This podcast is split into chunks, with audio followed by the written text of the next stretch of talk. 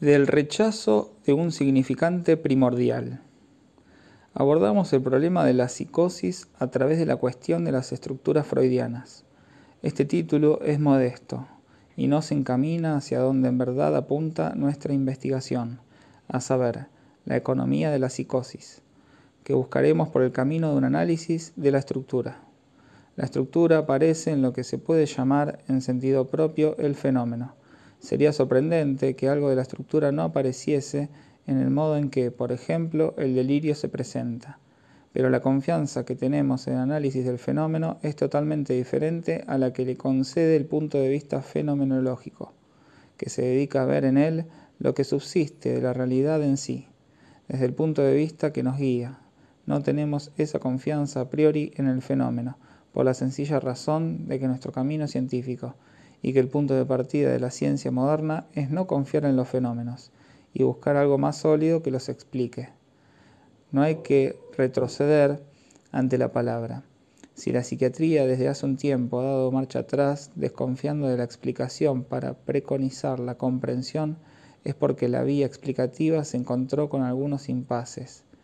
Pero tenemos en nuestro haber el testimonio de la eficacia explicativa de la investigación analítica y avanzamos en el dominio de la psicosis con la presunción de que también en este caso un análisis adecuado del fenómeno nos llevará a la estructura y a la economía. No nos lanzamos a la distinción de las neurosis y la psicosis buscando simples satisfacciones de nosógrafo. Esta distinción es de sobra evidente. Comparándolas una con otra aparecerán relaciones, simetrías, oposiciones que nos permitirán erigir para la psicosis una estructura aceptable. Nuestro punto de partida es el siguiente. El inconsciente en la psicosis está ahí, presente. Los psicoanalistas lo admiten, con razón o sin ella, y nosotros admitimos con ellos que, en todo caso, es un punto de partida posible. El inconsciente está ahí, pero la cosa no funciona. En contra de lo que se pudo creer, que esté presente no implica por sí mismo resolución alguna, sino en cambio una inercia muy especial. Por otra parte, el psicoanálisis no consiste en hacer consciente un pensamiento, ni menos paradójicas las defensas de un ego, a fin de obtener lo que imprudentemente se llama su reforzamiento. Este rechazo de las dos vías en que se comprometió el psicoanálisis, primero en estado naciente y luego en su estado actual, desviado, es casi obvio en cuanto abordamos la psicosis. Encontrarán en la revista anunciada de nuestra sociedad, en su primer número sobre el lenguaje y la palabra, esta fórmula liminar. Si el psicoanálisis habilita el lenguaje, no les doble desconocerlo sin alterarse en su discurso. Este es todo el sentido de lo que enseña desde hace algunos años, y hasta ahí hemos llegado en lo tocante a la psicosis. La promoción, la valorización en la psicosis de los fenómenos del lenguaje es para nosotros la más fecunda de las enseñanzas. La cuestión del ego es de modo manifiesto primordial en la psicosis, ya que el ego, en su función de relación con el mundo exterior, está en ellas puesto en jaque. No deja pues de ser paradójico que se le quiera dar al poder de manejar la relación con la realidad, de transformarla con fines que se definen como de defensa. La defensa, en la forma somera en que es aprendida actualmente, estaría en el origen de la paranoia. El ego, que cobra cada vez mayor poder en la concepción moderna del análisis, teniendo en efecto el poder de hacer jugar el mundo exterior de diversos modos. Haría, en el caso de la psicosis, surgir una señal en el mundo exterior, destinada a prevenirlo en forma de alucinación.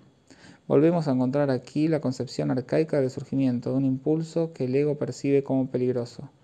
Quisiera recordarles el sentido de lo que digo sobre el ego y retomarlo de otra manera. Cualquiera sea el papel que conviene atribuirle en la economía psíquica, un ego nunca está solo. Cuenta siempre con un extraño mellizo, el yo ideal, del que hablé en mis seminarios de hace dos años. La fenomenología aparente de la psicosis indica que ese yo ideal habla, es una fantasía, pero a diferencia de la fantasía o del fantasma que ponemos de manifiesto en los fenómenos de la neurosis, es una fantasía que habla, o más exactamente, es una fantasía hablada. Por eso mismo, ese personaje, que le hace eco a los pensamientos del sujeto, interviene, lo vigila, nombra a medida que se suceden la serie de sus acciones. Las prescribe, no se explica de modo suficiente por la teoría del imaginario y del yo especular. Intenté la vez pasada mostrar que el yo, independientemente de nuestra opinión sobre su función, y yo no iría más allá de darle la de un discurso sobre la realidad, entraña siempre como correlato un discurso que, en cambio, nada tiene que ver con la realidad. Con la impertinencia que, como todos saben, me caracteriza, lo designé como el discurso de la libertad, esencial al hombre moderno en tanto que estructurado por cierta concepción de su autonomía, indiqué su carácter fundamentalmente parcial y de parcialidad, inexplicitable, parcelar, diferenciando y profundamente delirante. Partí de esta analogía general para indicar que es susceptible en relación al yo, en el sujeto presa de la psicosis, de proliferar en delirio. No digo que sean lo mismo, digo que están en el mismo lugar. No hay pues ego sin ese mellizo, digamos, preñado de delirio. Nuestro paciente que de vez en cuando nos ofrece imágenes preciosas, en algún momento dice ser un cadáver leproso que arrastra atrás de sí a otro cadáver leproso. Bella imagen del yo, en efecto, porque en el yo hay algo fundamentalmente muerto, y siempre redoblado por ese mellizo que es el discurso. La pregunta que hacemos es la siguiente. Ese doble que hace que el yo nunca sea más que la mitad del sujeto, ¿cómo es que se vuelve hablante? ¿Quién habla? ¿Acaso es el otro cuya función del reflejo expuse en la dialéctica del narcisismo, el otro de la parte imaginaria de la dialéctica del amo y el esclavo que fuimos a buscar en el transitivismo infantil? En el juego de prestancia donde se ejerce la integración del socius, el otro que se concibe también mediante la acción cautivante de la imagen total en el semejante, es realmente ese otro reflejo ese otro imaginario, ese otro que para nosotros es todo semejante, en tanto nos da nuestra propia imagen, nos cautiva mediante la apariencia que la proyección de nuestra totalidad nos proporciona, ¿es Él quien habla? Vale la pena formular esta pregunta. Se la resuelve implícitamente cada vez que se habla del mecanismo de proyección. La proyección no siempre tiene el mismo sentido.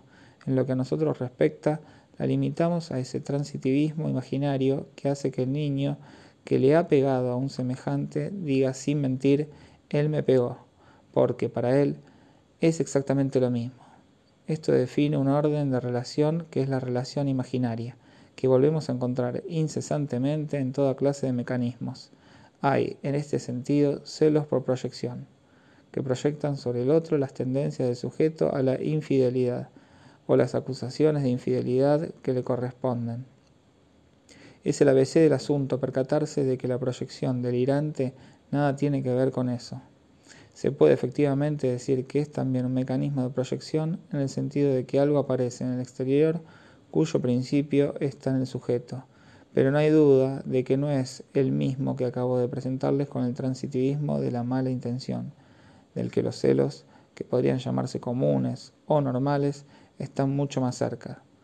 Basta inclinarse sobre los fenómenos para verlo, y esto está perfectamente diferenciado en los escritos del propio Freud sobre los celos. Los mecanismos en juego en la psicosis no se limitan al registro imaginario. ¿Dónde buscarlos, ya que esquivan la carga libidinal? ¿Basta evocar la reinvestición de la libido en el cuerpo propio? Este mecanismo, generalmente considerado como característico del narcisismo, es expresamente invocado por Freud mismo para explicar el fenómeno de la psicosis. En suma, para movilizar la relación delirante bastaría permitirle, como se dice con toda soltura, volver a ser objetal. Desde cierto ángulo esto recubre una parte de los fenómenos involucrados, pero no agota el problema.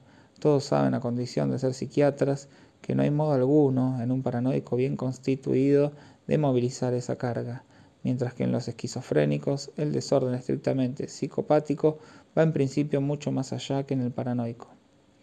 ¿No será que en el orden de lo imaginario no hay forma de dar una significación precisa al término de narcisismo? La alienación es constituyente en el orden imaginario. La alienación es lo imaginario en tanto tal. Nada puede esperarse de un abordaje de la psicosis en el plano imaginario, porque el mecanismo imaginario de la forma, pero no la dinámica de la alienación psicótica. Siempre arribamos a este punto, y si no carecemos de armas ante él, si no nos damos por vencidos, es precisamente porque nuestra exploración de la técnica analítica, seguida por la del más allá del principio del placer con la definición estructural del ego que implica, encontramos la noción de que más allá del pequeño otro imaginario, debemos admitir la existencia de otro, otro con mayúscula no nos satisface tan solo porque le otorgamos una mayúscula, sino porque lo situamos como el correlato necesario de la palabra. Por sí solas, estas premisas cuestionan la teoría de la cura analítica que, cada vez con mayor insistencia, la reduce a una relación de a dos. A partir de entonces, está capturada en la relación del yo del sujeto con el yo ideal, del yo al otro, un otro cuya calidad puede sin duda variar pero que siempre será, la experiencia lo prueba, el solo y único otro de la relación imaginaria.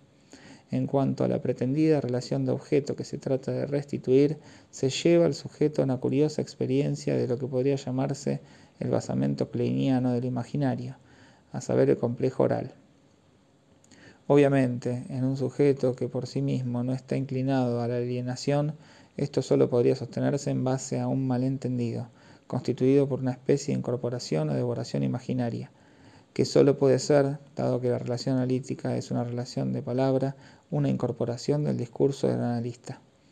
En esta concepción desviada, el análisis solo puede ser la incorporación del discurso sugerido, incluso supuesto del analista, o sea, todo lo contrario del análisis. Los pongo al tanto diciéndoles mi tesis.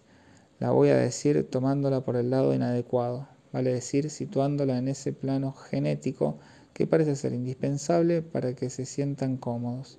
Les diré luego que no es así, pero en fin, digamos primero que si fuese así, sería como les voy a decir. Se trata de una tesis que concierne a toda la economía psíquica. Es importante para la comprensión de los debates confusos que se desarrollan en torno a la fantasmática kleiniana, para refutar algunas objeciones que se le hacen para situar mejor lo que puede aportar de verdadero o fecundo a la comprensión de la precocidad de las represiones que implica. En efecto, contrariamente a lo que dice Freud, que no hay represión propiamente dicha antes de declinar del complejo de Hipo, la teoría kleiniana supone en cambio que la represión existe desde las primeras etapas predípicas. Mi tesis puede aclarar asimismo una contradicción que parece insoluble en Freud mismo a propósito del autoerotismo. Por un lado, habla del objeto primitivo de la primera relación niño-madre. Por otro, formula la noción del autoerotismo primordial, vale decir de una etapa, por corta que la supongamos, donde no hay mundo exterior para el niño. El asunto atañe el acceso primordial del ser humano a su realidad en tanto suponemos que hay una realidad que le es correlativa su posición implícita en todo esbozo de este tema, pero que también sabemos será necesario abandonar en algún momento porque no habría preguntas acerca de esta realidad si precisamente ella no estuviese perpetuamente en tela de juicio. ¿Hay algo en el hombre que tenga ese carácter envolvente y cooptado a la vez que hace que inventemos para el animal la noción de un Welt?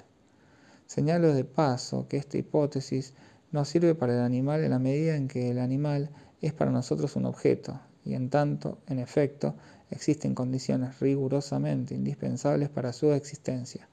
Nos gusta investigar cómo funciona para estar siempre de acuerdo con sus condiciones primordiales, y llamamos a este acuerdo instinto, comportamiento o ciclo instintivo. Si hay cosas que no están ahí dentro, hay que pensar que no las vemos, y si no las vemos nos quedamos tranquilos. Y en efecto, ¿por qué no? En lo que hace al hombre es evidente que esto no basta. El carácter abierto y proliferante de su mundo no permite hacer de él su correlato biológico. Ahí es donde intento distinguir, porque me parece coherente y práctico, los tres órdenes de lo simbólico, lo imaginario y lo real. Todo indica que todo lo que muestra la experiencia analítica puede ubicarse satisfactoriamente en estos tres órdenes de relaciones, siendo el asunto saber en qué momento se establece cada una de estas relaciones. Mi tesis, que quizá dará a algunos la solución del enigma que parece haber constituido para ellos mi golpe de efecto de la vez pasada sobre la paz del atardecer, es la siguiente. La realidad está marcada de entrada por el anonadamiento simbólico. Aunque todo nuestro trabajo del año pasado la prepara, voy de todos modos a ilustrarla una vez más, aunque más no sea para alcanzar esa paz de la atardecer acogida de modo tan variado. No es una excursión que, como dice Platón, sea discordante y peque contra el tono analítico. No creo para nada innovar. Si leen el texto de Freud sobre el presidente Schreber, verán que aborda como argumento clínico para la comprensión del susodicho presidente la función que jugó en otro de sus pacientes la prosopopeya de Nietzsche en su Zaratrusta, que se llama Antes del amanecer. Pueden remitirse a este punto. Precisamente para no leerlo hice yo mismo cierta invocación de la paz del atardecer. Verán ahí representado lo mismo que quería hacerles ver hace una semana y que voy a proponerles de nuevo ahora, hablando del día. El día es un ser diferente de todos los objetos que contiene y manifiesta. Tiene incluso probablemente más peso y presencia que cualquiera de ellos, y es imposible pensarlo aún en la experiencia humana más primitiva, como el simple retorno de una experiencia. Basta evocar la prevalencia en los primeros meses de la vida humana de un ritmo del sueño para tener todas las razones para pensar que no es una aprehensión empírica lo que hace que en algún momento, ilustra así los primeros anonadamientos simbólicos, el ser humano se desprenda del día.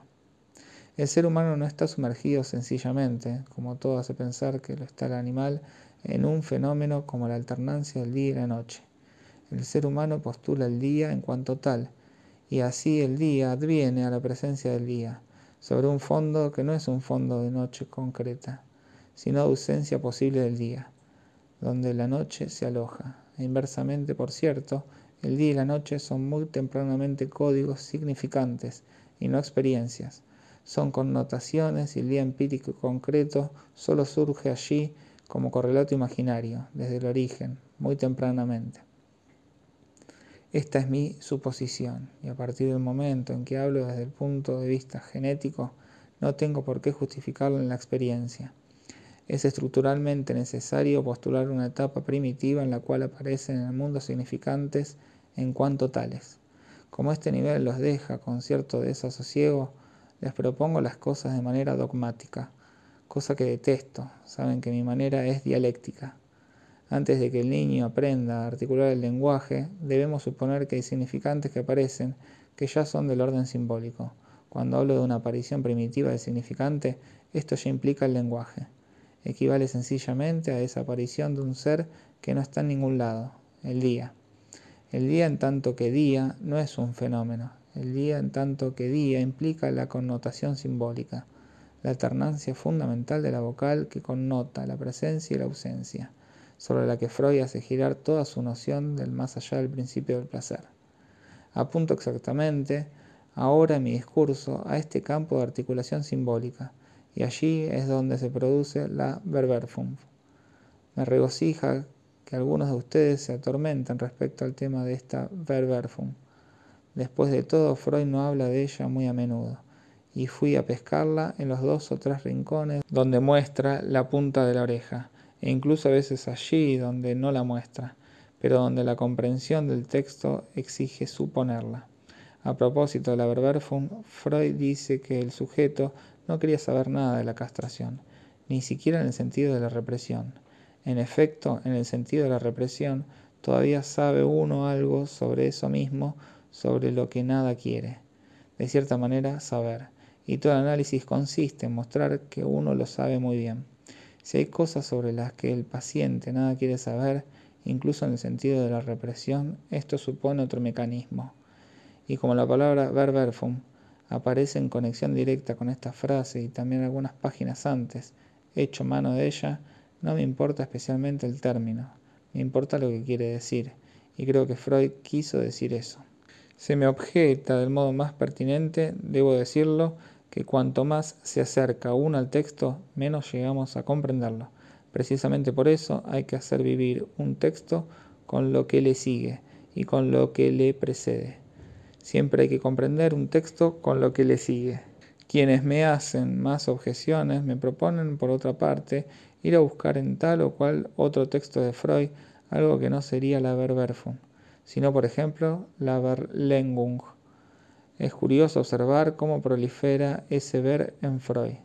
Nunca di una clase puramente semántica sobre el vocabulario de Freud, pero les aseguro que podría dar de inmediato una buena docena. Comenzaría hablando de las connotaciones bancarias de todos esos términos, la conversión, la transferencia, etc., lo cual llevaría lejos, incluso hasta las implicaciones primeras de ese enfoque directo que tuvo Freud de los fenómenos de la neurosis. Pero no podemos eternizarnos en estos modos de abordaje.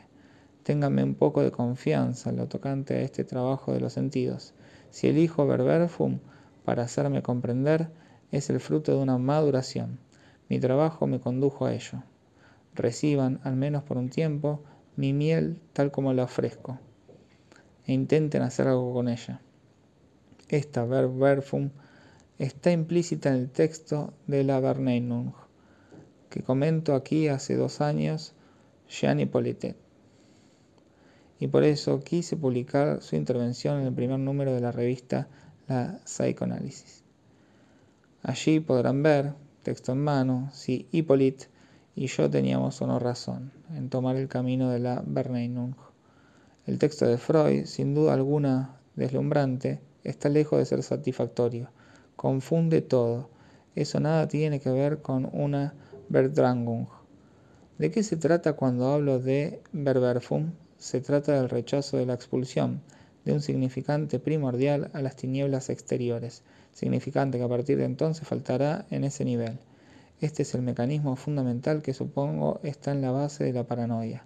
Se trata de un proceso primordial de exclusión de un interior primitivo, que no es el interior del cuerpo, sino el interior de un primer cuerpo de significante. Freud supone que es en el interior de ese cuerpo primordial donde se constituye el mundo de la realidad, como ya puntuado, ya estructurado en términos de significantes.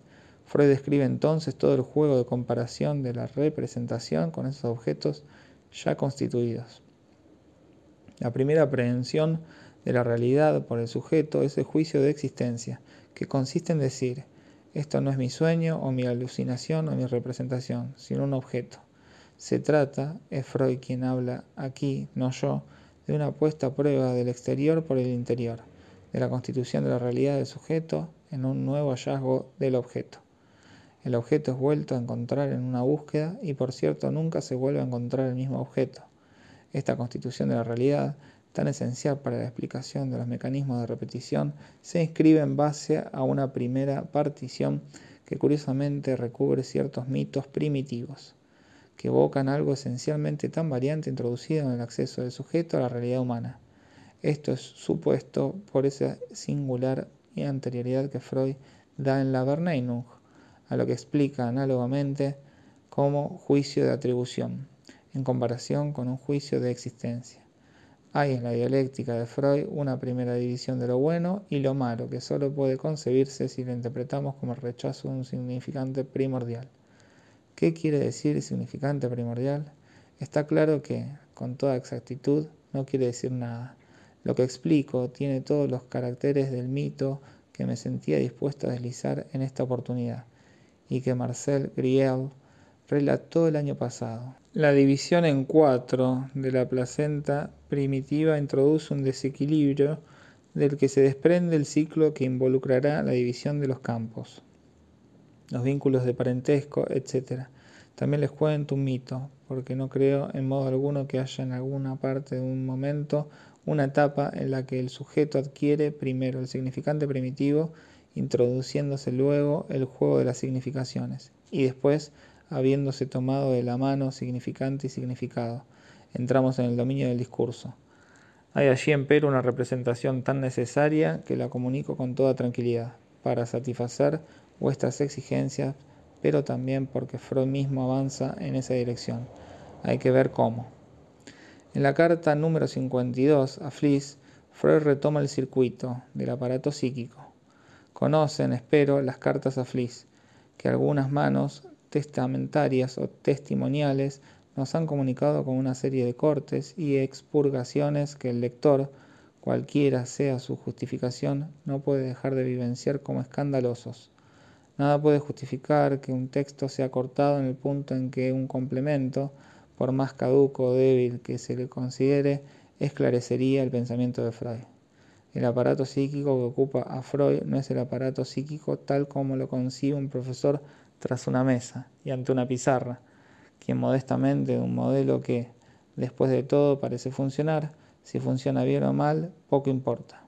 Lo importante es haber dicho algo que someramente parezca asemejarse a lo que se llama realidad. Para Freud se trata del aparato psíquico de sus enfermos, no del individuo ideal, y esto introduce esa fecundidad verdaderamente fulgurante que se ve, más que en cualquier otro lado, en esa famosa Carta 52. No busca explicar cualquier estado psíquico, sino aquello de lo que partió, que es lo único accesible y que resulta fecundo en la experiencia de la cura, los fenómenos de memoria. El esquema del aparato psíquico en Freud está hecho para explicar fenómenos de memoria, es decir, lo que anda mal. No hay que creer que las teorías generales de la memoria que se han elaborado son particularmente satisfactorias. Ser psicoanalistas no los dispensa de la lectura de los trabajos de los psicólogos. Algunos han hecho cosas sensatas y han encontrado en ciertas experiencias válidas discordancias singulares. Verán su embarazo, los subterfugios que inventan para tratar de explicar el fenómeno de la reminiscencia. La experiencia freudiana muestra, empero, que la memoria que interesa al psicoanálisis es absolutamente distinta de aquella de la que hablan los psicólogos cuando nos muestran su mecanismo en seres animados sumidos en la existencia. Voy a ilustrar lo que quiero decir. El pulpo, uno de los más bellos animales que existen, desempeñó un papel fundamental en las civilizaciones mediterráneas. Hoy en día pescan, lo colocan en un tarro con electrodos adentro y luego observan. El pulpo avanza sus miembros y luego los retira, de manera fulgurante vemos que muy pronto desconfía de nuestros electrodos. Entonces lo disecamos y descubrimos en lo que le sirve de cerebro un nervio considerable, no solo por su aspecto, sino considerable por el diámetro de sus neuronas, tal como podemos apreciarlas en el microscopio. Ese nervio le sirve de memoria, es decir, que si lo cortamos en el pulpo vivo, pues bien, la aprehensión de la experiencia no funcionará bien provocamos una alteración de los registros de la memoria, razón por la cual pensamos que es sede de su memoria. Hoy en día se nos ocurre que la memoria del pulpo funciona tal vez como una maquinita, a saber, que es algo que gira en redondo. Esto que les digo no es tanto para distinguir al hombre del animal, porque yo enseño que en el hombre también la memoria es algo que da vueltas, solo que está constituida por mensajes es una sucesión de pequeños signos más y menos, que se ordenan uno tras otro y giran, como en la plaza de la ópera, las lucecitas eléctricas que se encienden y se apagan. La memoria humana es así. El proceso primario, el principio de placer, solo quieren decir que la memoria psicoanalítica de la que habla Freud es, a diferencia de la del pulpo, algo completamente inaccesible a la experiencia. ¿Qué otra cosa querría sino decir que los deseos jamás se apagan en el inconsciente porque de los que se apagan, por definición, no se habla más? Algunos jamás se apagan, continúan circulando en la memoria y hacen que, en nombre del principio de placer, el ser humano recomiende indefinidamente las mismas experiencias dolorosas. En aquellos casos en que las cosas se conectaron de manera tal en la memoria que persisten en el inconsciente, lo que acabo de decir no es más que la simple articulación de lo que en principio ya saben, pero que por supuesto saben cuál si no lo supiesen. No solo intento que lo sepan, sino que incluso reconozcan que lo saben. La memoria freudiana no se sitúa en una suerte de continuo de reacciones a la realidad considerada como fuente de excitaciones. Es llamativo que no sea tan difícil cuando Freud no habla más que de eso desorden, restricción, registro. No se trata simplemente del vocabulario de esta carta, sino que es precisamente lo que está en juego, lo que hay de esencialmente nuevo en mi teoría.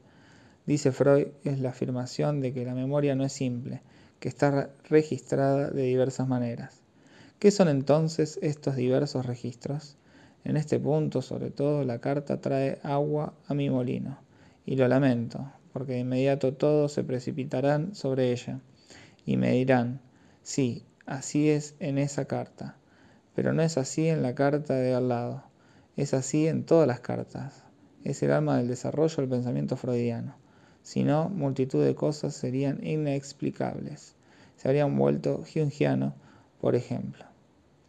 Entonces, ¿qué son estos registros? Verán aparecer algo que hasta ahora nunca han visto, porque por el momento existen para ustedes el inconsciente, el preconsciente y el consciente. Desde hace mucho se sabe que el fenómeno de la conciencia y el fenómeno de la memoria se excluyen. Freud lo formuló no solo en esta carta, sino también en el sistema del proceso del aparato psíquico que da al final de la interpretación de los sueños. Para él es una verdad que en absoluto puede llamarse experimental es una necesidad que se le impone a partir del manejo de la totalidad del sistema y se siente a la vez que este es un primer a priori significante de su pensamiento. Al comienzo del circuito de la aprehensión psíquica está la percepción. Esta percepción implica la conciencia. Debe ser algo semejante a lo que muestra en su famosa metáfora del bloc mágico. Ese bloc mágico está hecho de una especie de sustancia de tipo pizarra sobre la que hay una laminilla de papel transparente. Escriben sobre la laminilla de papel y cuando la levantan ya no queda nada, siempre permanece virgen. En cambio, todo lo escrito encima aparece superpuesto en la sustancia ligeramente adherente, que permitió la inscripción de lo que escriben por el hecho de que la punta del lápiz adhiere el papel a ese fondo que aparece momentáneamente ennegreciéndolo un poco. Como saben, esta es la metáfora funcional mediante la que Freud explica cómo concibe el mecanismo del juego de la percepción en sus relaciones con la memoria. ¿Qué memoria? La memoria que le interesa. En esa memoria hay dos zonas, la del inconsciente y la del preconsciente. Y después del preconsciente se ve surgir una conciencia acabada que no puede ser sino articulada. Las necesidades de su propia concepción de las cosas se manifiestan en que entre la Verney-Nung, esencialmente fugitiva, desaparecida en cuanto aparecida, y la constitución del sistema de la conciencia, e incluso ya del ego, lo llama ego oficial, y oficial en alemán quiere decir exactamente lo mismo que oficial en francés, ni siquiera está traducido en el diccionario. Están las Niederschrift. Hay tres. Tenemos ahí el testimonio de la elaboración por Freud de una primera aprehensión de lo que puede ser la memoria en su funcionamiento analítico.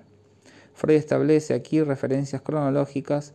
Hay sistemas que se constituyen, por ejemplo, entre cero y año y medio, luego entre año y medio y cuatro, etc. Pero pese a que dice esto, no tenemos por qué pensar más que hace un rato que estos registros se constituyen sucesivamente. ¿Por qué lo distingue y cómo se nos presentan? Se presentan en el sistema de defensa, que consiste en que no reaparecen en un registro de cosas que no nos gustan. Estamos, por tanto, en el ámbito de la economía oficial, donde no recordamos las cosas que no nos gustan. Uno no recuerda las cosas que no le agradan, es perfectamente normal. Llamémoslo defensa, no por ello es algo patológico. Incluso es lo que hay que hacer. Olvidemos las cosas que nos desagradan, es sumamente provechoso. Una noción de defensa que no parte de este punto falsea todo el problema. Lo que da a la defensa su carácter patológico es que en torno a la famosa regresión afectiva se produce la regresión tópica. Cuando una defensa patológica se produce de manera incontrolada, provoca entonces repercusiones injustificables, porque lo que vale para un sistema no vale para el otro. El desorden se origina en esta confusión de mecanismos, y en base a esto hablamos de defensa patológica. Para entender bien esto, partiremos del fenómeno que mejor se conoce del que Freud siempre partió, el que explica la existencia del sistema Humbert-Weisstein. El mecanismo de la regresión tópica es aquí totalmente claro a nivel del discurso logrado, que es el del ego oficial. Encontramos en él una superposición de acuerdos y de coherencias entre el discurso, el significante y el significado, que provoca las intenciones, los gemidos, la oscuridad, la confusión en que vivimos y gracias a lo cual siempre tenemos cuanto exponemos algo. Ese sentimiento de discordancia, de nunca alcanzar exactamente lo que queríamos decir, la realidad del discurso es esta. Sabemos de todos modos que para los usos más cotidianos el significado cuaja de manera satisfactoria en nuestro discurso. Cuando queremos esmerarnos, apuntar a la verdad, estamos en pleno desasosiego y con razón. A ello se debe, por cierto, que en la mayoría de los casos abandonemos la partida. Entre la significación y el significante hay realmente una relación proporcionada por la estructura del discurso. El discurso, o sea, lo que entienden cuando me escuchan y que existe, prueba de ello es que puede suceder que lo comprendan. Es una cadena temporal significante, pero a nivel de la neurosis, que permitió descubrir el ámbito del inconsciente freudiano, en tanto que registro de memoria. El fulano, en lugar de servirse de las palabras, se sirve de todo lo que está a su alcance. Vacía sus bolsillos, da vuelta su pantalón, le mete sus funciones, sus inhibiciones, se mete entero adentro, se cubre la espalda con el significante, se convierte él en el significante, su real o su imaginario, entra en el discurso. Si las neurosis no son esto, si esto no fue lo que Freud enseñó, yo renuncio. En el campo problemático de los fenómenos de la Verneinung se producen fenómenos que deben provenir de una caída de nivel, del paso de un registro al otro, y que curiosamente se manifiestan con el carácter de lo negado y de lo no reconocido. Es postulado como no existente. Esta es una propiedad primerísima del lenguaje, porque el símbolo es en cuanto tal connotación de la presencia y la ausencia. Esto no agota el problema de la función de la negación en el seno del lenguaje. Hay una ilusión de privación que nace del uso común de la negación. Además, todas las lenguas entrañan toda una gama de negaciones, cada una de las cuales merecería ser estudiada. La negación en francés, la negación en chino, etc. Esto es lo importante. Lo que parece ser una simplificación en el discurso entraña una dinámica que, sin embargo, no se escapa, es secreta. Es ilusorio creer que una Verneinung se comprueba sencillamente con el acento que le da el sujeto al decir a propósito de un sueño. No es mi padre, todos conocen el valor de una vara. El sujeto acusa el golpe de la interpretación y termina diciendo que es su padre, y como estamos contentos, no vamos más lejos. El sujeto dice, no tengo ganas de decirle algo desagradable. Se trata allí de algo completamente distinto. Lo dice gentilmente, pero por una dinámica cuya inmediatez es sensible. Está diciendo efectivamente algo desagradable. Como lo experimentamos, despertamos al misterio que puede representar esta ilusión de privación. Piensen en lo que Kant llamó una magnitud negativa, en su función, no sólo de privación, sino de sustracción, en su verdadera posibilidad. El problema de la Verneinung permanece íntegramente irresuelto. Lo importante es percatarse de que Freud solo pudo concebirla relacionándola con algo más primitivo. Admite formalmente en la Carta 52 que la Verneinung primordial conlleva una primera puesta en signos. Warenmunchzeichen admite la existencia de ese campo que llamo del significante primordial. Todo lo que dice a continuación en esa carta sobre la dinámica de las tres grandes neuropsicosis a las que se dedica, histeria, neurosis obsesiva, paranoia, supone la existencia de ese estadio primordial que es el lugar elegido de lo que llamo para ustedes verberfum. Para comprenderlo, remítanse a lo que señala constantemente Freud, a saber que hay que suponer siempre una organización anterior, o al menos parcial, del lenguaje, para que la memoria y la historización puedan funcionar. Los fenómenos de memoria en los que Freud se interesa son siempre fenómenos del lenguaje. En otros términos, para hacer significar cualquier cosa hay que tener ya el material significante. En el hombre de los lobos, la impresión primitiva de la famosa escena primordial quedó allí durante años, sin servir para nada, ya significante, empero, antes de poder decir su palabra en la historia del sujeto. El significante entonces está dado primitivamente, pero hasta tanto el sujeto no lo hace entrar en su historia, no es nada. Adquiere su importancia entre el año y medio y los cuatro años y medio. El deseo sexual es, en efecto, lo que sirve al hombre para historizarse, en tanto que es a este nivel donde por primera vez se introduce la ley. Ven ahora el conjunto, la economía de lo que introduce Freud con el simple esquema de esta cartita. Mil otros textos lo confirman. Uno de ustedes, al que alabé por contradecir lo que aquí se elabora, me hacía notar que al final del texto del fetichismo se relaciona muy estrechamente con los que les explico. Freud introduce allí una revisión esencial de la distinción que realizó entre neurosis y psicosis, diciendo que en la psicosis la realidad es reordenada, una parte de la realidad es suprimida y nunca es verdaderamente escotomizada. Se refiere, a fin de cuentas, lo verán por el contexto, a un agujero de lo simbólico, aun cuando en el texto alemán el término empleado es realidad.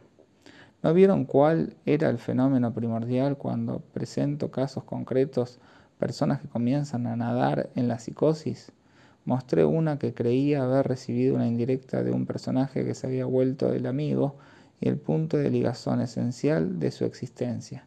Este personaje se retira y el sujeto queda en una perplejidad que se vincula con un correlato de certeza, por el que anuncia el abordaje del campo prohibido cuyo acercamiento constituye por sí mismo la entrada en la psicosis. ¿Cómo se entra en ella? ¿Cómo es llevado el sujeto no a alienarse en el otro con minúscula, sino a volverse ese algo que, desde el interior del campo donde nada puede decirse, llama a todo lo demás el campo de todo lo que puede decirse? ¿No evoca esto lo que vemos manifestarse en el caso del presidente Schreber? A saber, esos fenómenos de franja a nivel de la realidad, realidad que se ha vuelto significativa para el sujeto. Su delirio, los psicóticos, lo aman como se aman a sí mismos al decir esto, Freud, quien no ha escrito aún su artículo sobre el narcisismo, agrega que ahí yace el misterio en cuestión. Es verdad, ¿cuál es la relación del sujeto con el significante que distingue los fenómenos mismos de la psicosis? ¿Qué hace que el sujeto se vuelque por entero en esta problemática? Estas son las preguntas que nos formulamos este año y espero hacerlas avanzar para ustedes antes de las vacaciones. 15 de febrero de 1956.